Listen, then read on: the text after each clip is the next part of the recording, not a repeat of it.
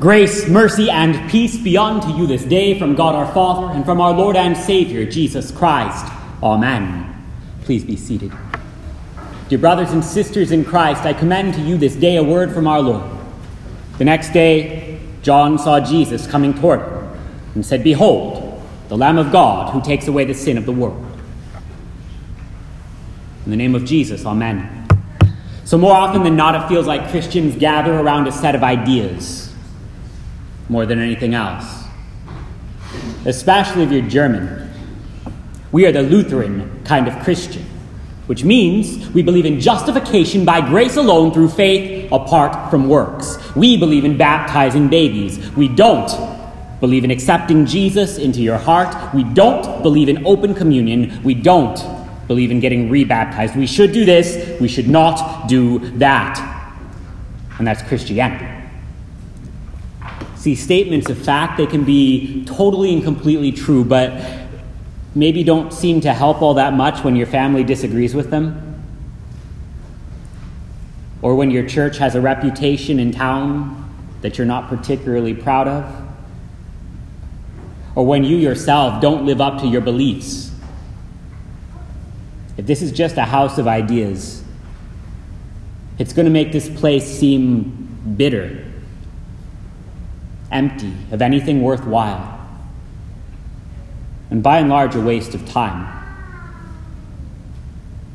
Which might be why the world thinks that we are bitter, and by and large a waste of time. This isn't about being less honest about what we believe, or even less strict. John the Baptist, he was about as straightforward as they came. Many were offended by the truth that he told. He was very pastoral. He had nice little pet names for people like hypocrite and brood of vipers. He warned of fiery hell for unbelief. He preached about God in such a way that most people today would consider the one that Jesus said greatest to be born of man a pretty awful pastor, which probably says more about us than it does about John. But John was not sent out into the wilderness to relay a series of ideas. John was sent to give Jesus to sinners. He baptized for the forgiveness of sins. And so, when Jesus finally showed up, even while John's hand is still dripping with water from the river, he stops what he's doing. John would have prevented him. I need to be baptized by you, not the other way around. Remember, Jesus is his cousin. Their moms hung out. But what happened next was so unlike what John would have expected that even he has to admit, I myself did not know him. Not like this. Not like the baptized with a booming voice from heaven and a Holy Spirit filled bird.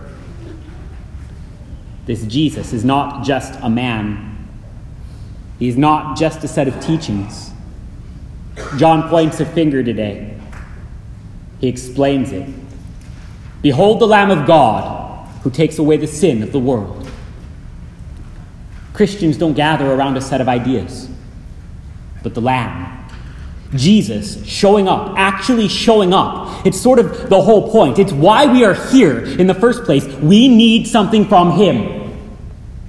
The picture painted, really ugly.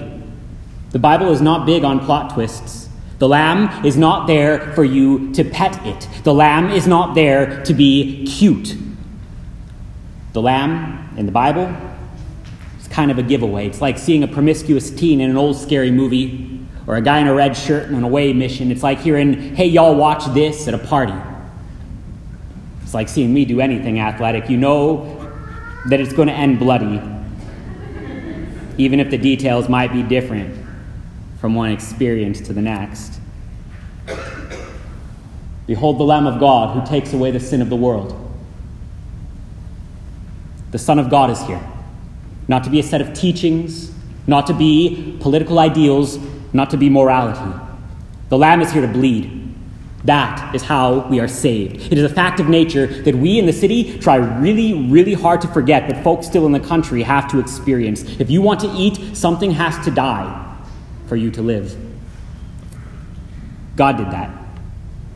that is built into creation ever since the fall, ever since sin came into the world. The lamb was not just an animal, it was an almighty act made to work peace between sinners and God. God made this animal so that it would die, so that you would live.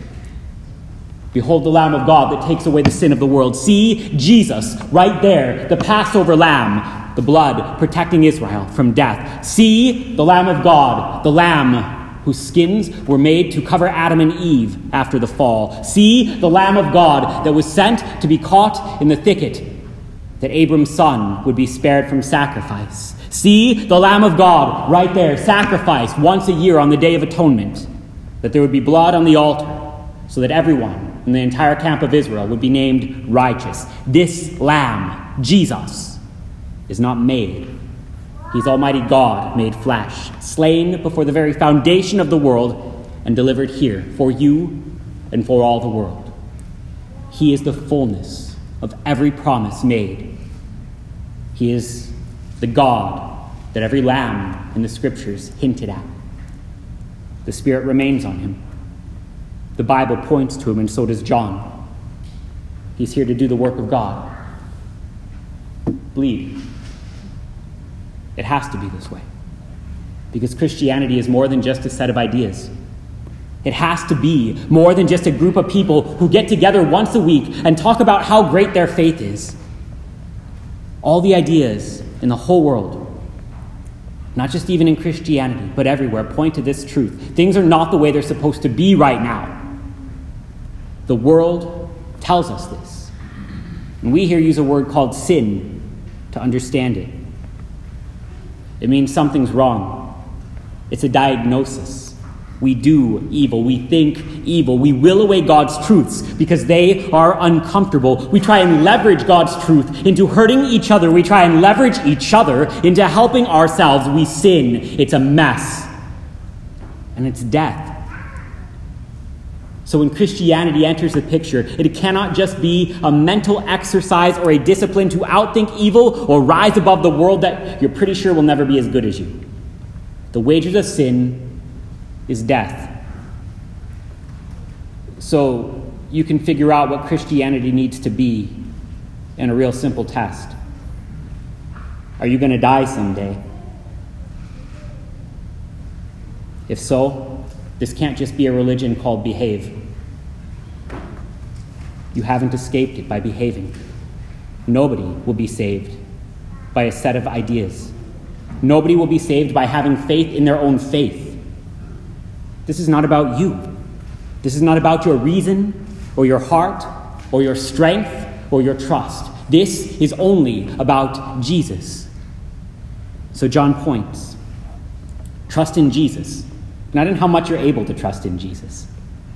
Because the ladder's kind of shaky some days, huh? So John just points Behold the Lamb of God who takes away the sin of the world, the whole world all of the sin of all of the sinners gathered up, heaped on Jesus, that he would carry it one step after another from that river all the way to the cross at Calvary, where there he would bleed and die for you, for me, for your family, for your enemies, for all. Jesus died for sinners so that you can find more than just a place that shares your ideals. You can find shelter in your day of trouble. You can find forgiveness for every last time that you have fallen short of God's law. You can find hope for every bit of life that our Lord would promise. Hope that you would escape every threat that John makes for those who would not believe. Hope that there would be more to this life than just trying real hard and then pretending that it's working. Hope that if all of the things in the entire world that have fallen apart because sinners have laid hands to them, our Lord would do something about it and not just remind us to behave. Hope that the Lamb of God would be made flesh to bleed and die for you, for me, for all, that we would have life even as he is risen from the dead. The axe is laid at the root of the cross, the tree where God bore the sins of the world. It will not be chopped down, for it bore the fruit of eternal life. For he who died upon that cross is risen from the dead, so your sins are forgiven you, all of them. And you will not die. You will just go to sleep for a little while, but you will live. For even as Christ is burst from the tomb, you will rise, free from the pains of this world, free from the frustrations of being completely powerless to live up to the ideals that you cling to, free to rejoice in the eternal promises delivered to you by the God who has not abandoned you to morality. Christianity is simple Jesus for sinners. That's what we do here. That's what Lutheranism is. It's not being German. I'm not German. Just saying. Christianity is this, Lutheranism is this Jesus for sinners. And so it's worth defending the truths that we teach.